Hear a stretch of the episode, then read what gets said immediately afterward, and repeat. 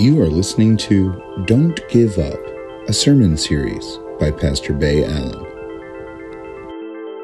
Good morning, everyone. It is so good to be with you today as we continue in our series. And uh, as you can tell by the Easter baskets, today is Stewardship Sunday. So, um, actually, I'm just bringing to mind that there is this lovely splash of color up here, in case you failed to notice that. That in itself is quite an offering of festivity at this time of year. Um, but I, I, want us to continue today as we look at three things. Uh, there's three points of interest that I have for you today that I often talk of whenever anyone asks me about stewardship. And those three things are time, talent, and tithe time, talent, and tithe. So we're going to be talking about those today, um, but I promise it won't be too grueling. It'll be it'll be a joy to talk about these things. Now, before we get into that, I want to tell you about a family. Um, there was a mom, there was a dad, and there was their daughter and uh, they were they were a lovely little family. Now the daughter, uh, she she wasn't quite that young, but this is just such a cute picture I couldn't resist. Um, but their daughter was probably around about my daughter's age, about 12, 13, uh, where, where she can get home from school and kind of hang out until mom and dad get home, that kind of thing at that age. And anyway, they, they were living paycheck to paycheck, this family. Um, and if you looked in their cupboard, they didn't really have a whole lot in their cupboard. It was one of those paycheck to paycheck, meal plan to meal plan kind of situations. There wasn't a whole lot of surplus. Um, but mom and dad, they both worked, not making nearly enough, but it was all they had. And one day, while mom and dad were at work, their daughter, uh, she was about 13, and she decided to make a cake. She thought she was going to make a cake. And because uh, this wasn't just any day, but this was mom's birthday and she was like, I'm going to make a cake. And so she she didn't have any cake mix in the house. Like I said, they didn't have much of anything, but they did have uh, some flour and things of that nature. And she had a, a recipe book, and so she opened it up, and you can only imagine the mess that she was also making while she shared this love with her mom. Right? No cake mix. She used flour. In fact, all that was left of the flour. She used all that was left of the flour. She had just enough. She used eggs, and she used the last three eggs out of the refrigerator. The last three eggs. She used milk. You're not going to believe me, but it's true. The last bit of milk. It seemed like this was a magical cake. Uh, she had exactly enough ingredients for everything in this cake and there was just enough. Have you ever lived that way where there was always just enough, just barely enough to actually do what you were setting out to do? Um, well, her mom comes home from work and she could smell the cake in the air. You know how it fills the whole house. It just smells so good. It's, it's like, mmm. And, and so she smelled it and she goes, Hey, mom, I made you a cake for your birthday. And the mom gave her a big hug, and you know, and she saw the really sloppy job that was done. She thought it was so sweet, and it was the most beautiful cake ever. Um, and then, uh, you know, the, the evening comes on, and she goes to start dinner. She goes to start dinner. No eggs, no flour, no milk. The casserole she was planning, gone. Okay. Dad gets home, says, What's for dinner? they had cake for dinner. they had cake for best birthday dinner ever, I can only imagine. But uh, they, they could have been mad or upset with their daughter. You know, she obviously there was better use for that flour. Obviously, there was a healthier option for those eggs and for that milk. And instead of a healthy dinner, some could say it was wasted on making a cake. But it was her mom's birthday. And she wanted to do something special. Best dinner ever. Best dinner ever. Today we read in John chapter 12 these words Six days before the Passover, Jesus came to Bethany, the home of Lazarus, whom he had raised from the dead. There they gave a dinner for him Martha served, and Lazarus was one of those at the table with him. Mary took a pound of costly perfume made of pure nard, anointed Jesus' feet, wiped them with her hair. The house was filled with fragrance of that perfume. But Judas Iscariot, one of his disciples, the one who was about to betray him, said, Why was this perfume not sold for 300 denarii and the money given to the poor? He said that not because he cared about the poor, but because he was a thief. He kept the common purse and used to steal what was put into it. And Jesus said, Leave her alone. She bought it so that she might keep it for the day of my burial. You always have the poor with you, but you do not always have me. This is the word of God for the people of God. Thanks be to God. And so the birthday cake, right? The expensive perfume, both speak to us about what we have to give. They both speak to us about what we can give. I often talk, again, it's not just money. I break it down into three categories. Remember what they are? Time, talent, and tithe. Time, talent, and tithe. And this list may not be all encompassing, but it is a start, right? It is a start. And you should aim to give from all three of these categories. You shouldn't just aim for one and say, I got it done. You know, you should aim to give from all of these categories time, talent, and tithe. Most commonly, we give back within the church to which we belong. That's how we get back to God, where we are plugged in, right? And in fact, when we become members, we say that we will support the church in its ministries in that way, right? We give back to the church in which we find community. Um, and so, if Faith on Jefferson Street is your home, it only makes sense that you support it and what God is doing through it with your time, your talent, and your tithe. Tithe is always the word you hear, even though half the people never know what it means. You hear tithe, you got to tithe. It's a simple word, actually. Um, it, it, it, means tenth. It goes all the way back into the Hebrew culture. It's an old. It's got Jewish roots, and it was always taught that the tithe is the first fruits of what you have. And so, in other words, that means if you get hundred dollars, say you do some yard work for someone, they give you hundred dollars $10 goes to God before you ever even touch the other 90. That's what it means, first fruits. Um, and it's actually, it, it's a great way to approach giving because you see what happens when you approach tithing in this way. Your 90 is now your 100. Your 90 is now your one. You're not remembering having 100 because you never had 100, right? You're starting with the 90 and you're, you're, you're, you're fine with that, right? Because it's all that you have. It means you don't get anxious about giving God your money later on. Will I be able to make it? Because you already gave God's money up front. God's money, not yours. We don't always tithe in this way anymore, though. You know, some, some choose to tithe all at once. There's people within our within our church who give once a year, but they they tithe, right? There's others of you who who may decide to tithe once a month some of you uh, tithe every other week, maybe to coincide with when your, your pay schedule is. And some of you give weekly. I mean, there's so many different ways that we can tithe. And tithing is not something to do simply because you, you have to do it.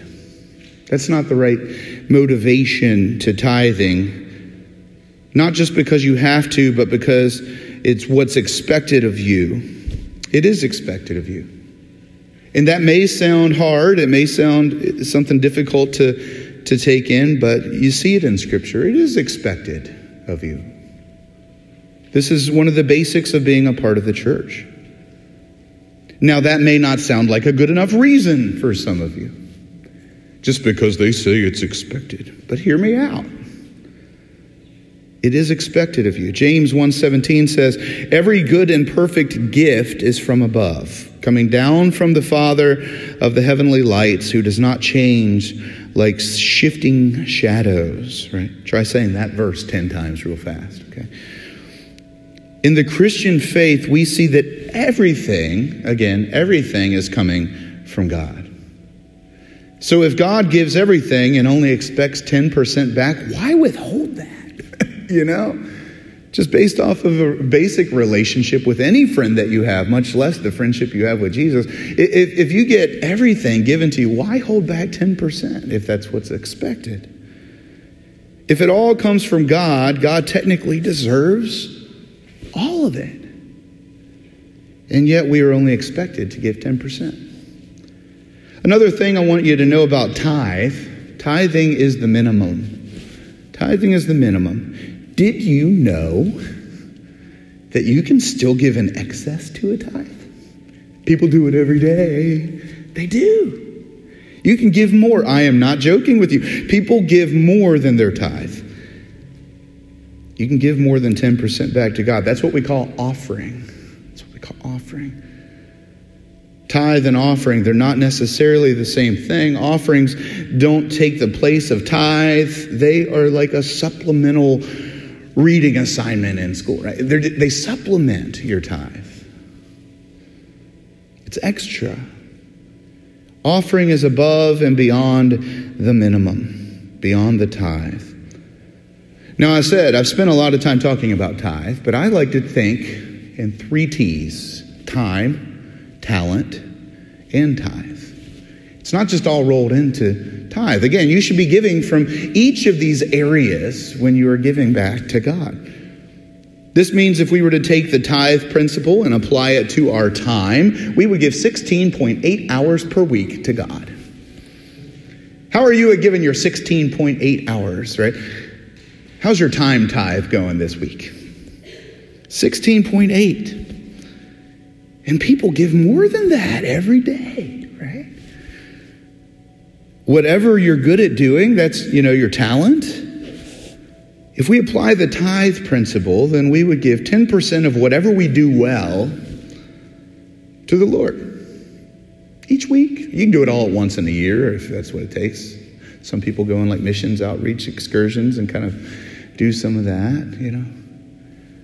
What does it look like for you to give 10% of your talent? It's harder and harder to calculate when you, you get into time and when you get into talent I think that's why so many people think that once they give with their tithe, they're done because they just don't want to apply any of that principle to the other areas of their lives.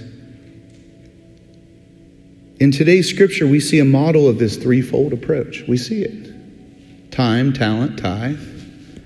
They're all represented if we look for it. Time, you know, they threw a dinner party for Jesus. You ever throw a dinner party for someone? And it doesn't take time, right? That takes time. That takes preparation. You don't just throw a party, especially not for the Son of God, without planning, right?